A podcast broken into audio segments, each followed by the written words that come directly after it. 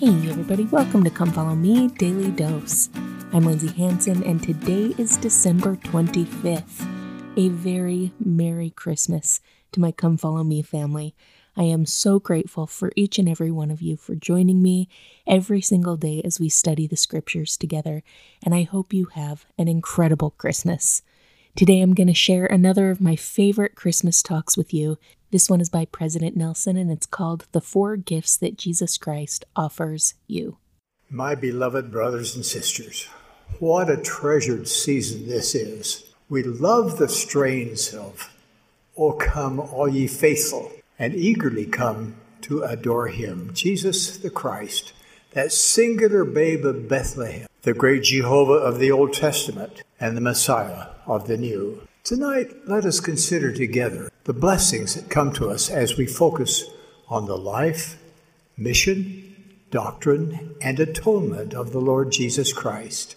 I invite you, as King Benjamin did for saints in his day, to consider on the blessed and happy state of those that keep the commandments of God. That blessing is for us here and now, but added to it is the eventual promise of never ending happiness. Simply stated, true followers of Jesus Christ have the privilege of experiencing unspeakable joy forever. I was reminded of this the other day when I met an angel named Lydia. This angel was not dressed in white, and she made it easy for us to visit by coming to my office. Lydia is 12 years old. I was told that she is suffering from a rare aggressive form of brain cancer. She has an angelic face and a poise beyond her years. As we talked about her life and what lies ahead, she was calm and at peace. When I asked if she had any questions, she quickly replied, What is heaven like? This led to a heart to heart discussion about the purpose of life and the blessings that our Heavenly Father and His beloved Son have. They've offered to those who honor and follow Him. Tonight, we are pleased to have Lydia here with her parents. Lydia, would you and your mother and father please stand for a moment? Turn around so everybody can see you. Thank you, Lydia, brother and sister Terry. We continue to pray for you. I'm deeply moved by the faith of Lydia and her family. Though facing a monumental challenge as far as this earth life is concerned, Lydia is filled with faith. She has an eternal perspective. She knows that the Lord loves her and will care for her. Her devoted family is filled with the same peace and composure that only faith in the Lord can bring. Lydia's wish was to meet the president of the Lord's church, but her desires run much deeper than any one time experience here in mortality. Her deepest desire is to be with her family forever in the celestial realm. That includes her desire always to be with Heavenly Father and Jesus, too. Indeed, our desires influence each of us in profound ways, not just here and now, but beyond. Consider the significance of this statement from Alma. The Lord granteth unto men according to their desire. Desire is important in this season of gift giving when we are particularly mindful of the desires of those whom we love. During this season, I invite you to consider your own desire. What are your deepest desires? What do you really want to experience and accomplish in this life? Do you really want to become more and more like Jesus Christ? Do you really want to live with Heavenly Father and with your family forever and live as He lives? If you do, you will want to accept many gifts offered by the Lord to help you and me during our time of mortal probation. Let us focus on four of the gifts Jesus Christ gave to all who are willing to receive them. First, He gave you and me an unlimited capacity to love. That includes the capacity to love the unlovable and those who not only do not love you, but presently persecute and despitefully use you. With the Savior's help, we can learn to love as He loved. It may require a change of heart, most certainly a softening of our hearts, as we are tutored by the Savior how to really take care of each other. My dear brothers and sisters, we can truly minister in the Lord's way as we accept His gift of love. Ask for the Lord's help to love those He needs you to love. including those for whom it is not always easy to feel affection. You may even want to ask God for His angels to walk with you where you presently do not want to tread. A second gift the Savior offers you is the ability to forgive. Through His infinite atonement, you can forgive those who have hurt you and who may never accept responsibility for their cruelty to you. It is usually easy to forgive one who sincerely and humbly seeks your forgiveness, but the Savior will grant you the ability to forgive anyone who has mistreated you in any way. Then their hurtful acts can no longer canker your soul. A third gift from the Savior is that of repentance. This gift is not always well understood. As you know, the New Testament was originally written in the Greek language. In passages where the Savior calls upon people to repent, the word translated as repent is the Greek term metanoeo. This is a very powerful Greek verb. The prefix meta means change. We also use that prefix in English.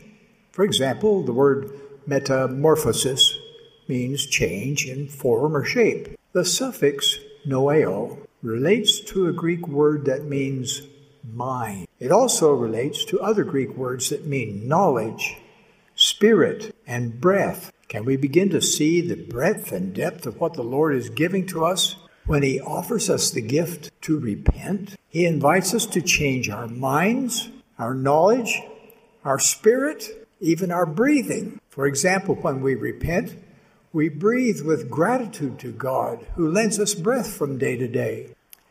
And we desire to use that breath in serving Him and His children. Repentance is a resplendent gift. It is a process, never to be feared, is a gift for us to receive with joy and to use, even embrace, day after day as we seek to become more like our Savior. King Lamoni's father caught a glimpse of what lay ahead for those who believed in Christ and followed him. He declared that he would give away all his sins for the privilege of knowing the Lord. True repentance is not an event, it is a never ending privilege. It is fundamental to progression and having peace of mind, comfort, and joy. A fourth gift from our Savior is actually a promise, a promise of life everlasting. This does not mean simply living for a really, really, really long time.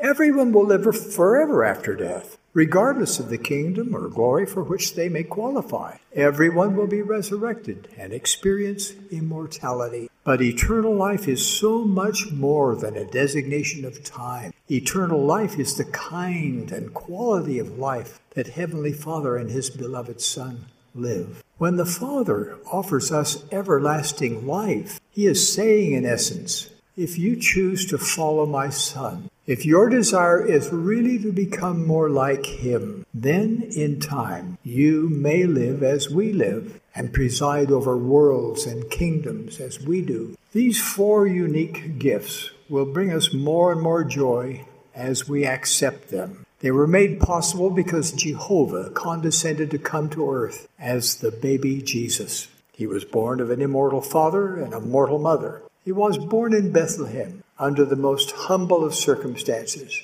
His was the holy birth foreseen by prophets since the days of Adam. Jesus Christ is God's transcendent gift, the gift of the Father to all of his children. That birth we joyfully celebrate each Christmas season with our thoughts and feelings so focused on the Savior of the world. What then do we need to do to receive these gifts offered to us so willingly by Jesus Christ? What is the key to loving as He loves, forgiving as He forgives, repenting to become more like Him, and ultimately living with Him and our Heavenly Father? The key is to make and keep sacred covenants. We choose to live and progress on the Lord's covenant path and to stay on it. It is not a complicated way. It is the way to true joy in this life and eternal life beyond. My dear brothers and sisters, my deepest desires are for all of Heavenly Father's children to have the opportunity to hear the gospel of Jesus Christ and to heed his teachings. and for Israel to be gathered as promised in these latter days. And I desire that we will believe and receive the love the Savior has for each of us. His infinite and perfect love moved him to atone for you and me. That gift, his atonement, allows all of his other gifts to become ours. In a coming day, in that millennium for which we are now preparing, every knee shall bow and every tongue confess that Jesus is the Christ. And it won't be just this magnificent tabernacle choir at Temple Square singing hallelujah. Every person who has chosen to follow Jesus Christ will sing and shout hallelujah for the Lord God omnipotent reigneth. The kingdoms of, of, of the, the kingdoms of this world are become the kingdoms of our Lord and of his Christ, and he shall reign forever and ever, King of kings and Lord of lords. I testify that God lives. Jesus is the Christ, the Messiah. This is his church, which he directs through his prophet. Humbly, we invoke his blessings upon each of you, including desire and ability to accept all gifts the Savior offers to you. In the name of Jesus Christ, amen.